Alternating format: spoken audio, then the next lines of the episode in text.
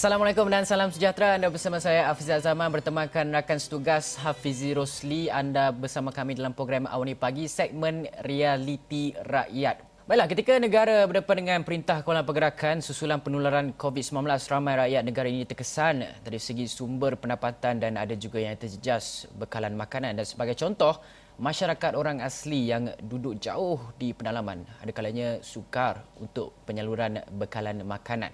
Fizi. Dalam memastikan tiada sesiapa yang tertinggal dan tiada siapa yang terjejas dari segi sumber makanan, satu inisiatif digerak, digerakkan sebuah organisasi bukan kerajaan N G O iaitu Global Peace Foundation Malaysia.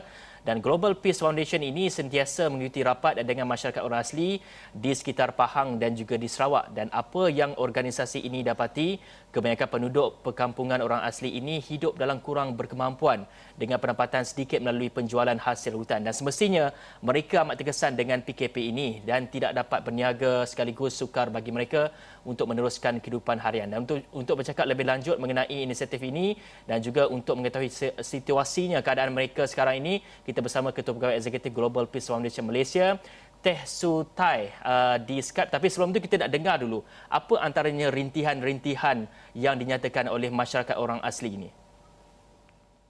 Hmm, sebab masa sekarang ni penduduk tak dapat keluar kerja lagi. Yang bekerja luar tak dapat nak bekerja. Jadi punca pendapatan tu terputus. Uh, lepas tu yang mana yang bekerja sendiri pun pendapatan pun terputus juga sebab yang berkebun pun yang nak keluarkan hasil kebun pun tak boleh juga kan. Ya, ada yang sekecewa lah, sedih macam tu. Tak dapat nak nak buat apa-apa buat masa sekarang. Saya haraplah ramai dapat bantu penduduk dekat sini yang mana yang memerlukan yang betul-betul susah. Harap dapat dibantulah. Baiklah, untuk itu kita nak terus saja bersama dengan Dr Teh. Berdasarkan tinjauan pengalaman memasuki ke perkampungan orang asli, mungkin Doktor, apa isu yang dihadapi oleh mereka ketika P K P ini? Adakah masalah kekangan untuk mendapatkan bekalan makanan menjadi isu utama? Boleh Doktor uh, listkan kepada kita? Boleh. Selamat pagi semua.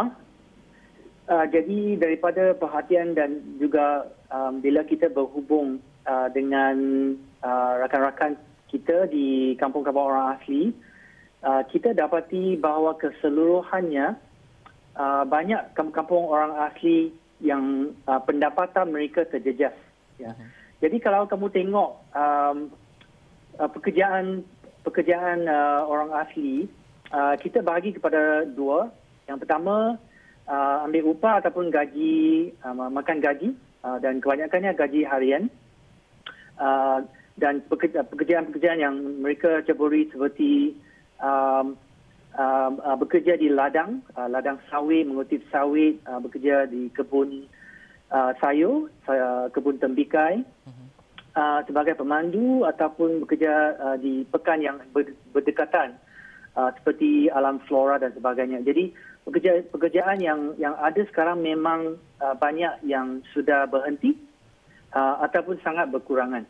Ya. Uh, dan mereka yang uh, uh, bekerja sendiri uh, seperti uh, menanam sendiri, uh, mencari hasil hutan uh, dan juga uh, menjual barang-barang di tepi jalan uh, juga um, sama ada sama ada mereka tak tak dapat keluar untuk menjual hasil ataupun uh, tauke-tauke yang biasa masuk untuk beli hasil-hasil itu uh, memang tak tak datanglah. Jadi kalau uh, dari segi kedua-dua jenis pekerjaan yang biasa diceburi uh, memang uh, sangat terjejas ya di kampung-kampung orang asli. Baik Doktor, kalau kita lihat apa yang Doktor katakan sebentar tadi, dari segi sumber pendapatan mereka terjejas disebabkan oleh kerja-kerja yang mereka lakukan sebelum ini. Ada yang memungut hasil hutan, pertanian, tidak dapat diniagakan barangan mereka itu semua. Itu kita dapat saksikan. Pertama adalah uh, pendapatan mereka terjejas. Dan kedua, adakah kita nak melihat, adakah dari segi uh, untuk mendapatkan bekalan makanan itu agak sukar bagi mereka dari segi untuk dapatkan stok dan sebagainya? Ya. Jadi uh, kalau kita tengok uh, kebanyakannya uh, uh, orang asli yang kita uh, berinteraksi uh, tidak banyak simpanan uh, simpanan duit. Jadi bila pendapatan terjejas uh, dan simpanan memang kurang, jadi duit yang ada untuk membeli makanan memang tak banyak. Jadi uh, dalam minggu kedua P K P ini kita uh, bermula berhubung dengan kamu-kamu orang asli. Uh, dan ramai yang bagi tahu kita bahawa makanan di rumah uh, sudah habis uh, ataupun uh, lebih kurang dah, dah habis. Jadi ada yang uh, memang bergantunglah kepada makanan asas saja seperti ubi kayu dan sebagainya. Uh-huh. Jadi ada juga orang yang uh, ambil pandangan bahawa orang asli ini dia senang cari uh, sayur, ikan dari hutan dan sebagainya. Tapi dia uh, keadaan ini memang berbeza dari kampung ke kampung. Ada kampung uh, kampung orang asli yang uh, memang kampung dia di tepi hutan. Jadi senang untuk mereka masuk ke hutan untuk mencari makanan. Uh, tapi ada juga kampung yang yang berjauh.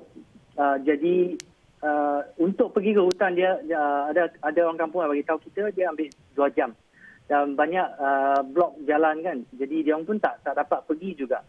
Jadi bila tak sudah tak ada simpanan makanan di rumah, tak ada duit simpanan dan, dan kalau tak dapat cari Uh, makanan dari hutan, uh, keluarga mereka akan uh, susah memang. Doktor, dalam masa yang sama juga kita melihat kepada uh, bantuan-bantuan yang diberikan oleh kerajaan melalui uh, pakej Prihatin dan sebagainya. Ada yang uh, saya lihat kepada laporan ada yang menerima uh, bakul uh, berupa makanan uh, dan juga dari segi keuangannya. Uh, bagaimana dengan bantuan-bantuan ini? Adakah kesukaran untuk masyarakat orang asli uh, pergi mendapatkan bantuan ini? Adakah uh, terdapat uh, per, apa, uh, gangguan ataupun tergendala ketika proses permohonan? Dan untuk mereka dapatkan bantuan ini, ada kekangan tak dari segi jarak perjalanan ke ke kawasan-kawasan luar untuk membuat permohonan dan dari segi rangkaian internetnya di sekitar pedalaman itu kita tahu mempunyai rangkaian internet yang agak lemah dan sebagainya. Mungkin doktor boleh nyatakan apa, apa kekangan masyarakat orang asli untuk dapatkan bantuan-bantuan yang diberikan oleh kerajaan ini dan memastikan bantuan kerajaan itu capai sampai ke tempat-tempat mereka. Hmm. Jadi kita dapati bahawa kerajaan memang berusaha uh, untuk Mem, mem, uh, menyampaikan uh, bantuan-bantuan makanan uh, walaupun kampung-kampung yang yang agak uh, terperinci. Jadi uh, bantuan makanan ini memang sampai uh, ke banyak uh, perkampungan orang asli. Uh-huh. Uh, tapi dia ambil masa. Uh, kita bila kita bermula dengan bantuan makanan, uh, kebanyakan kampung-kampung memang tidak dapat lagi apa-apa bantuan daripada kerajaan. Jadi uh, saya pun dapati bahawa N G O N G O uh, di Malaysia ini bergerak dengan cepat dan uh, bantuan makanan ini boleh sampai uh, ke kampung-kampung dengan dengan cepat walaupun kita tidak bergerak uh, untuk masuk ke uh, mana-mana kampung, tapi melalui uh, melalui uh, membayar kedai-kedai runci dan orang asli uh, mengambil di, di kedai runci dan sebagainya. Dia, jadi bantuan makanan ini dia cepat untuk sampai. Tapi uh, sebenarnya uh, kerajaan pun uh, berusaha untuk untuk menyampaikan bantuan bantuan makanan ini dan dia sampai di kebanyakan uh, kampung-kampung orang asli yang kita berhubung. Uh, tetapi juga ada ada yang tercicir. Uh, ada kampung-kampung orang asli yang memang tidak berdaftar. Uh, kampung-kampung ini yang uh, memang kampung-kampung yang perlukan bantuan lah. Uh, kebanyakan kampung-kampung ini dia bukan saja tidak uh, berdaftar. Dia kampung-kampung ini kecil, dia dia jauh daripada pekan uh, dan juga jumlah keluarga tak ramai, lebih kurang sepuluh, dua puluh atau tiga puluh. Jadi uh, kampung-kampung ini yang tercicir uh, yang di mana bantuan N G O sangat pentinglah. Hmm. Dalam, uh, dan dalam, juga ada perkamp- dalam ya. Arti kata lain, Doktor, uh, kerajaan negeri dan juga per, kerajaan persekutuan perlu melihat kepada masyarakat orang asli yang tercicir, yang tidak mendapat bantuan ni dan proses untuk uh, Mem, apa membolehkan bantuan itu perlu dipercepatkan sekarang ini. Uh, begitu, Doktor? Ya, uh, sebenarnya uh, bantuan makanan daripada kerajaan pun sudah sampai. Uh, cuma dia mengambil masa sebab uh, kuantiti yang yang nak disuplaikan tu juga besar.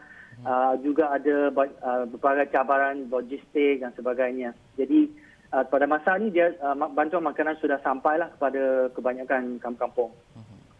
Baik, Doktor. Doktor juga merupakan Ketua Pegawai Eksekutif Global Peace Foundation Malaysia ini dan kita ingin bertanyakan uh, kepada Doktor, uh, boleh Doktor kongsikan sedikit mengenai inisiatif yang dijalankan iaitu Race for Food ini, bagaimana proses yang dari segi penerimaan sumbangan orang ramai ini dan bagaimana proses untuk memberikan uh, bekalan makanan kepada uh, masyarakat orang asli ini? Ya, uh, jadi um, Uh, program ataupun kempen uh, Race for Food ini kita uh, bermulakan uh, uh, akhir bulan Mac uh, selepas kita mengetahui bahawa banyak kampung-kampung orang asli dalam database kita uh, memang menghadapi masalah kekurangan makanan. Jadi Global Peace Foundation uh, dalam enam tahun yang lepas kita banyak berinteraksi dan menjalankan program-program dengan kampung-kampung orang asli. Jadi uh, kita sudah ada dalam database kita uh, lebih kurang sembilan puluh kampung-kampung orang asli yang tertumpu di Pahang, daerah Rompin dengan Pekan. Jadi disebabkan adanya database dan kontak-kontak uh, orang-orang kampung, kita bermula berhubung dengan mereka akhir bulan Mac. Dan ada juga yang menelefon kita dan menyampaikan kesusahan mereka lah. Jadi uh, disebabkan itu kita pun uh, melancarkan kempen Race for Food ini dengan kutipan dana. Uh, kita sangat, uh, kutipan itu sangat-sangat memberangsangkan uh, ramai uh, orang yang sudi uh, untuk mendema uh, ke, kepada tabung ini. Jadi setakat ini kita sudah menjanakan uh, dana sebanyak sembilan puluh enam ribu lebih uh, dan uh, bilangan keluarga yang kita sudah dapat Uh, memberikan bantuan makanan adalah uh, seribu tiga ratus lebih uh, keluarga. Uh, dan uh, saya, kita memang sangat uh, berterima kasihlah kepada sumbangan uh, pendema-pendema di kalangan masyarakat. Hmm. Doktor, dalam masa yang sama saya ingin tanyakan kepada doktor, uh, macam mana dengan pelajaran untuk anak-anak orang asli ni? Sekarang ni tempoh uh, pembelajaran itu dihentikan untuk sementara, tetapi uh, bagaimana untuk memastikan, kita tahu rangkaian internet adalah menjadi masalah besar buat kawasan-kawasan pedalaman. Jadi bagaimana mungkin cara ataupun kaedah yang boleh dilakukan uh, cadangan daripada doktor kepada uh, kerajaan persekutuan, kerajaan negeri dan mungkin uh, badan-badan N G O, bagaimana untuk memastikan anak-anak orang asli ini tidak terlepas daripada uh, menjalani proses pembelajaran itu seperti uh, masyarakat di luar sana? Ya, uh, sebenarnya masalah, masalah pembelajaran itu juga satu yang membimbangkan. Uh, disebabkan kalau kita membandingkan masyarakat di bandar dan di luar bandar, terutamanya kampung-kampung orang asli, um, uh, dari segi uh, apa ni, kemudahan internet dan juga handphone ataupun tablet itu sangat-sangat berkurangan. Jadi ramai anak-anak um, orang asli yang memang tak dapat pergi sekolah, uh, di rumah memang susahlah untuk mereka belajar berbanding dengan kalau keluarga di bandar yang ibu bapa boleh uh, mem- mem- uh, menjalankan pembelajaran online ataupun virtual learning ini.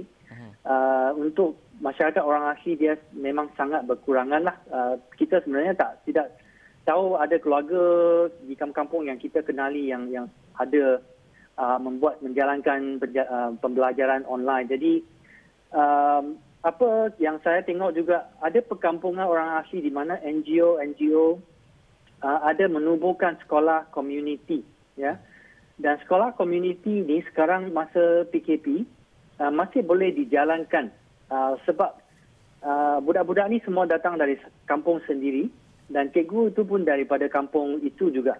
Jadi dia dengan tidak berinteraksi dengan masyarakat luar, uh, mereka masih dapat berkumpul secara uh, kecil-kecilan kalangan budak-budak dan cikgu dapat lagi uh, mengajar. Jadi uh, kalau di setiap kampung ini ada uh, orang-orang kampung yang dilatih uh, untuk mengajar budak-budak.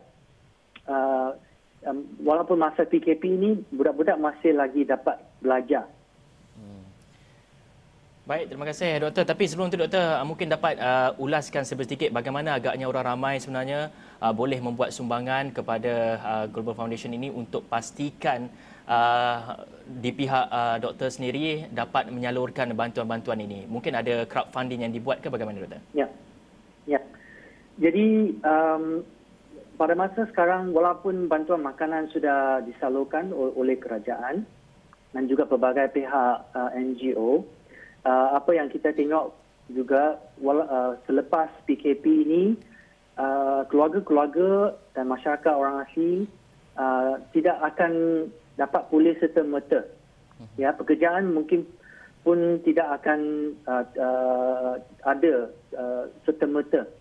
Jadi uh, ada akan ada satu uh, period of time di mana mereka akan memerlukan bantuan.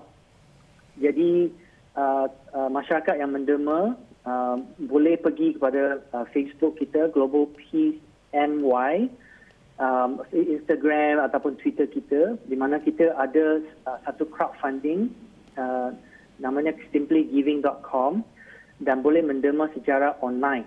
Uh, dan derma-derma ni uh, akan dipakai bukan saja untuk bantuan makanan.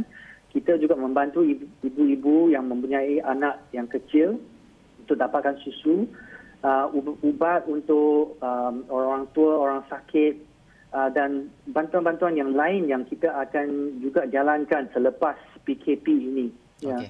Jadi dari segi uh, bantuan prihatin kerajaan uh, yang tadi saya tak, tak dapat menyampaikan, Uh, kita dapati bahawa di perkampungan yang kita berinteraksi, uh, ada lebih kurang lima puluh peratus uh, penduduk-penduduk kampung uh, yang tidak berdaftar. Uh, jadi sekarang uh, kita te- sedang berusaha untuk membantu uh, masyarakat orang asli untuk mendaftarkan diri dengan bantuan prihatin kerajaan. Dan salah satu sebab uh, mengapa banyak yang tidak berdaftar, Okay. Uh, iaitu uh, banyak masyarakat orang asli yang memang tidak pandai uh, membaca ataupun menulis, uh, dan selain itu uh, ada juga yang tidak mempunyai uh, akses internet ataupun handphone uh, untuk mendaftar. Okay. Jadi bantuan N G O memang sangat pentinglah uh, okay. uh, masa ini. Baik, terima kasih uh, Ketua Pegawai Eksekutif Global Peace Foundation Malaysia Dr Teh Su Thye atas perkongsian itu. Dan kita secara totalnya, kalau anda ingin menyalurkan bantuan, anda boleh melawat ke laman sesawang global peace dot org dot my di mana kita tunjukkan kepada anda semua sebentar tadi, dan juga kita nak bawakan satu V T perkongsian di mana di mana memberikan penjelasan lebih jelas mengenai usaha yang dijalankan oleh Global Peace Foundation. Kita saksikan ini.